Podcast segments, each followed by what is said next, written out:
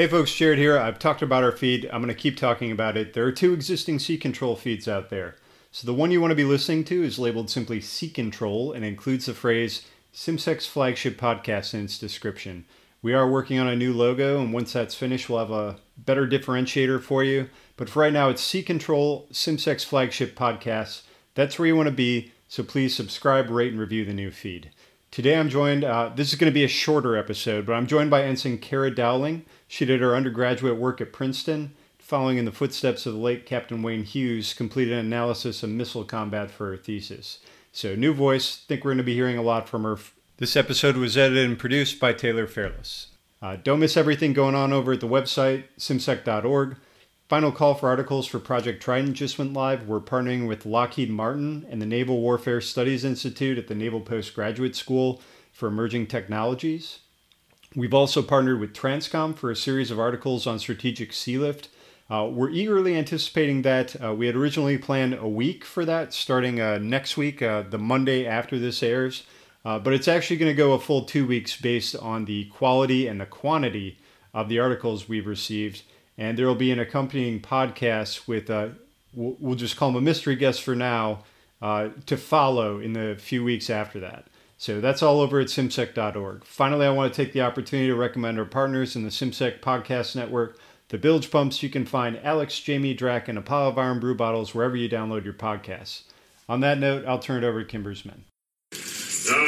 You're listening to Sea Control, hosted by the Center for International Maritime Security.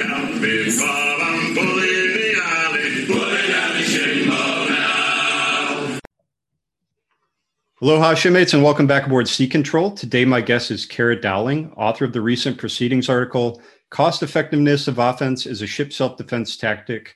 Kara, welcome. As a reminder, all views expressed today are our own and not reflective of any organization with which we are otherwise associated. Kara, would you mind starting by telling us a little bit about yourself, please? Aloha, I'm Kara Dowling, a 2020 graduate of Princeton University and a newly commissioned ensign in the Navy, currently stationed in Japan. Well, thanks so much. Kara, you've written for Phalanx already, Proceedings, and then this was also the subject of your undergraduate thesis at Princeton. So what was the genesis for your interest in this topic? Well, actually, everyone at Princeton has to write a senior thesis in order to graduate. My major was operations research and financial engineering. And since I knew that operations research came about because of the military in the World War II era, I wanted to connect my degree with my military interests. So my executive officer at my NROTC unit actually connected me to NPS, and I was connected with Captain Klein there. He has a lot of background in operations research, and as a naval officer, he hypothesized that using offensive measures is more cost-effective than traditional defensive measures as a method of sustained lethality. My Princeton thesis advisor and I, Professor Powell, agreed that this would be fascinating and a challenging topic, and thus began the research process to model a surface-to-surface missile engagement and prove the hypothesis. So your study obviously calls to mind the work of Wayne Hughes in the various versions of Fleet Tactics. And what I think is the most important cornerstone, fire effectively first. If it's not the most important, it's at least the most fun. But are you deliberately setting out to test whether Hughes' assertion is correct? And then what do you think that you learned about naval warfare as a result of this study? The hypothesis that I was trying to test was whether offensive measures were more cost-effective than traditional defensive measures as a method of sustained lethality, which is directly related to Captain Hughes's cornerstone saying fire effectively first. One of my main sources for the research was actually the book Fleet Tactics and Hughes's Salvo model. My aim was to build upon his work and test the theory. When I spent a week at the Naval Postgraduate School, had the opportunity to meet with Captain Hughes and discuss my research. He helped me edit my model and gave me some feedback. So it was a true honor to meet him, and I'm really fortunate that he was a part of this. Yeah, that is an incredible opportunity, and I didn't know that part of the story.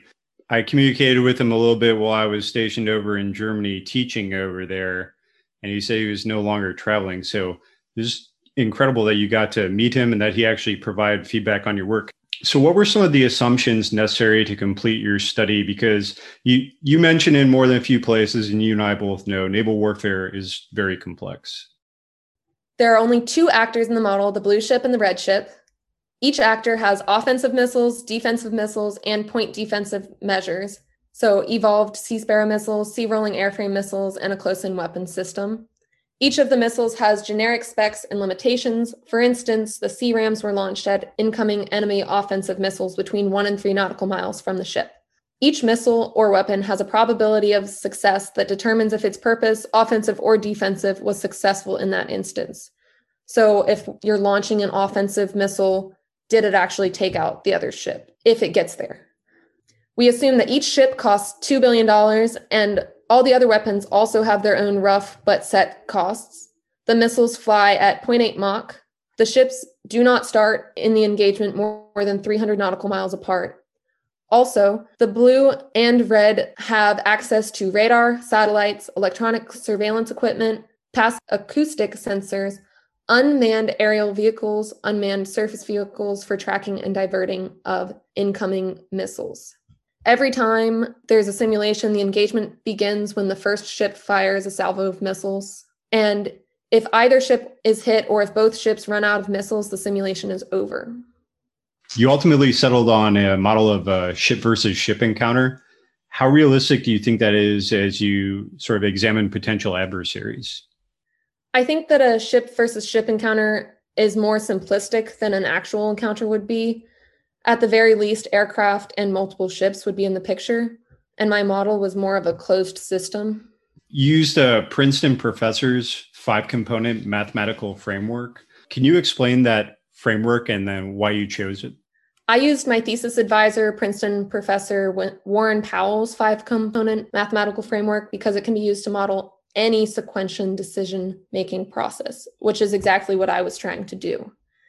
The framework creates a structure that updates during time steps in a simulation to show the decision process playing out over time. I used the model to iterate over the decisions of the people and the machines operating a destroyer and a Navy surface missile engagement. So the 5-component mathematical framework consists of state variables, decision variables, exogenous information, transition functions, and an objective function.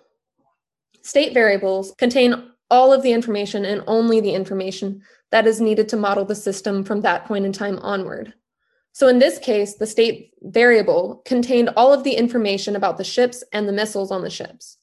This includes the locations of the ships, whether or not each ship has been hit, how many missiles of each type have been fired and their targets, the ship and missile speeds, and each ship's utilization of ISR equipment. The decision variables encompass all of the decisions Blue is able to make during each time step of the simulation. For example, moving the ship or shooting various missiles.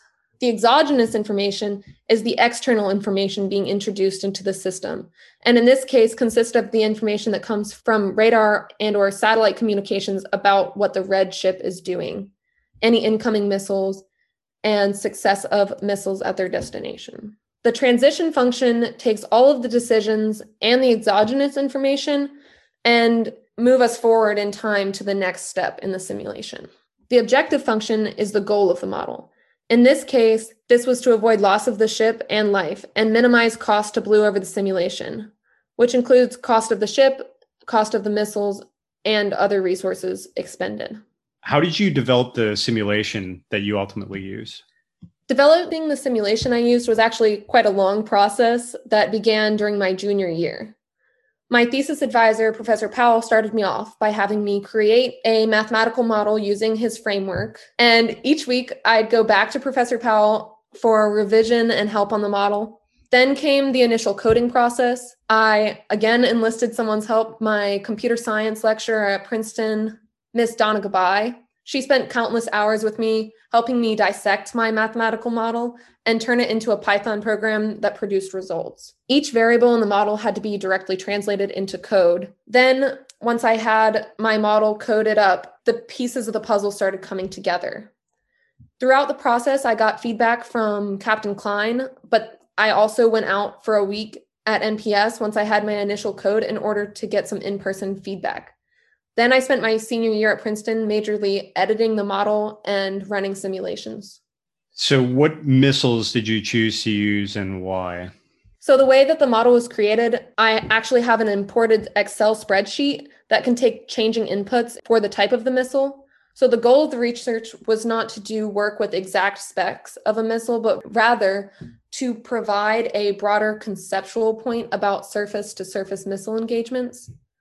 The inputs that I used in my model were pretty generic, and my model had offensive missiles, defensive missiles, and the point defensive measures that I mentioned before. This allowed me to frame on a basic level the offensive and defensive measures present in a missile engagement, and I worked with altering the inputs for the offensive missiles, such as the missile range and the missile success probability during the simulations to show trends in the data while keeping the specs of the other things the same. I would be using different offensive missiles for different runs of the simulation to show if like you had missiles that were able to be longer range, how that would affect your success in the engagement. Did you do any wargaming to test your hypothesis in addition to the simulation that you're running? My main form of testing this was the simulation. When I first made the simulation, I was running single iterations of the model to see what happened if I changed certain variables, for instance, the salvo size. However, I needed to run a lot of simulations in order to test my hypothesis. And then can you explain how you incorporated satellite capability and use into the study? Because I think that it begins to address the ISR battle and what Hughes would call scouting and counter-scouting that precedes any engagement. The use of the ISR assets was definitely something that can be expanded upon in future study. But in this model, if blue is using satellite capabilities, then it always gets the information about red used for targeting in the next time period of the simulation. However, if it's not using satellite capabilities, but utilizing radars or electronic surveillance equipment, USVs or UAVs, then I created a probability distribution that determines if blue was able to see any new information about red during that particular time period. So if blue is able to see information, then it was able to make a new decision during that time period. And if not, then and wasn't able to make that decision during that time period. Now, you also discussed randomizing which player gets to make decisions first. How and why did you do that? So originally, I didn't think it would make a big difference. But then when I put equal inputs for blue and for red, blue was still winning significantly more. So I realized that's wrong. And I fixed this issue by randomly selecting with equal probability which player, blue or red, made decisions first during each time step. So half of the time periods, blue chose first, and the other half, red chose first. And this brings us back to Captain Hughes' statement, fire effectively first, and solidifies the point that even milliseconds make a difference. And the ability to make decisions first is essential to success in a missile engagement. This same concept is pretty well known to high-frequency traders on Wall Street. Why did you opt for 15-second time periods? I guess, one, what do the 15-second time periods represent? And then why did you opt for those periods? So the 15-second time periods are the time between each state of the model. And so I opted for these time periods simply because they were a balance, frequent enough to show a rapidly evolving situation, but far enough apart that someone could potentially make a decision during the time period. If I said half a second for each one, that wouldn't leave enough time for maybe a thought process to happen. And then a final question is, if you're going to expand this research in the future, and we've hinted at this a couple of times, but how would you do it? Well, to expand this research in the future, I would definitely make the model more complex. I would change more inputs into the model. For instance, more research could be done regarding the ISR assets, and the number of missiles and ships inventories could be changed, and success probabilities of the defensive measures could be changed. This model only incorporates two ships on a one-dimensional scale because it's like, oh, how far away are these ships from each other? And to expand the model, further research could incorporate multiple ships, aircraft, and shore-based military facilities, all as a part of the engagement played out on a 2 or 3D scale. Also, a more complex model of uncertainty and red's location and actions would expand upon this research and make a model closer to a real engagement. I'd like to thank my guest, Kara Dowling. Kara, where can we find you online and what's your next project? Thank you so much for having me, Jared. You can find me on LinkedIn, and my next project is working on my surface warfare officer pin. Excellent. Thank you for joining us. For the listeners, thanks for tuning in. We'll see you next time.